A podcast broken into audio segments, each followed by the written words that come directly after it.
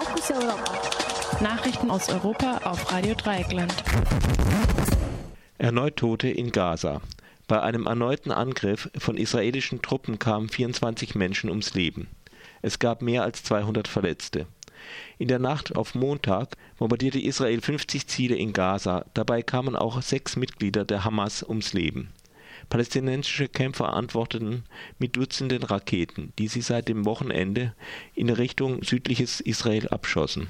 Israel verstärkt seine militärische Präsenz nun mit 1500 Truppen entlang der Grenze. Democracy Now-Korrespondent, der Journalist Mohammed Omar, ist vor Ort.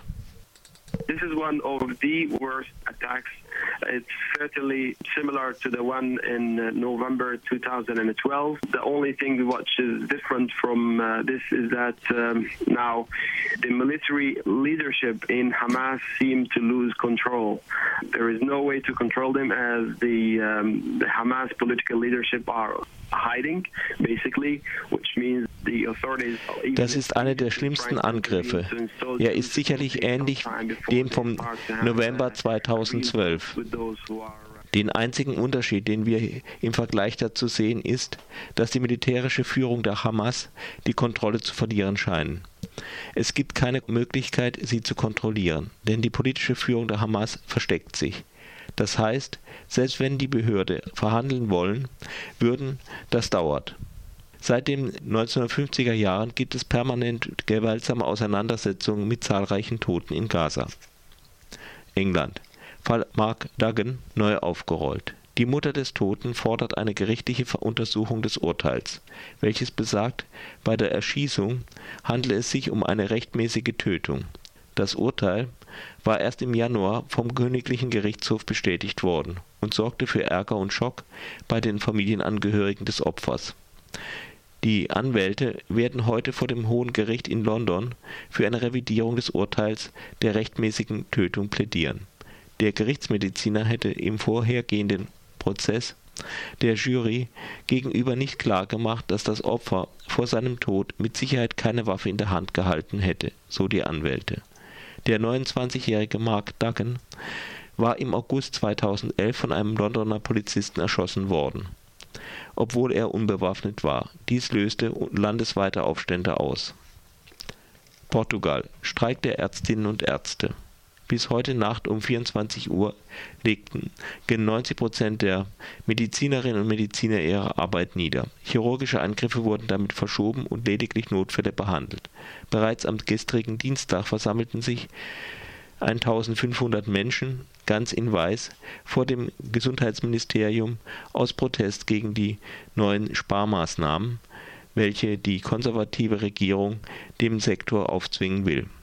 Die Reform beinhaltet erneute Schließungen und Demontage von öffentlichen Diensten sowie die Einführung des sogenannten Korkengesetzes und einen verschärften Mangel an Fachpersonal und Material. Die Demonstrierenden betonten, dass es keine Gehaltsfragen, sondern ausschließlich um eine Gesundheitsversorgung für die portugiesische Bevölkerung ginge. Der Aufruf zum Protest richte sich an alle, denn mit dem, mit dem Leben der Menschen spielt man nicht. So ein Gewerkschafter.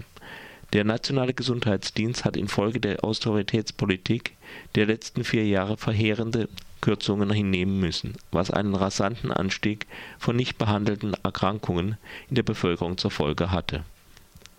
Muslimische US-Amerikaner unter Generalverdacht. Medien berichten über eine verschiedene prominente Persönlichkeiten, Politiker, ehemalige Soldaten, Juristen, Menschenrechtsaktivisten und Intellektuelle, ausschließlich Männer, die jahrelang von FBI und NSA ausgespäht wurden das belegen die Archive von Whistleblower Edward Snowden.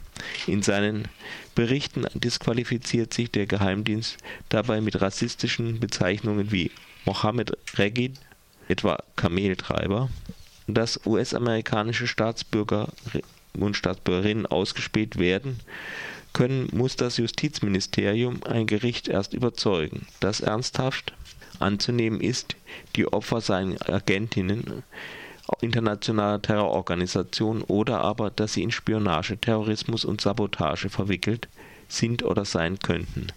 die Genehmigung muss dann vom Gericht für jede bespitzelte Person alle 90 Tage erneuert werden.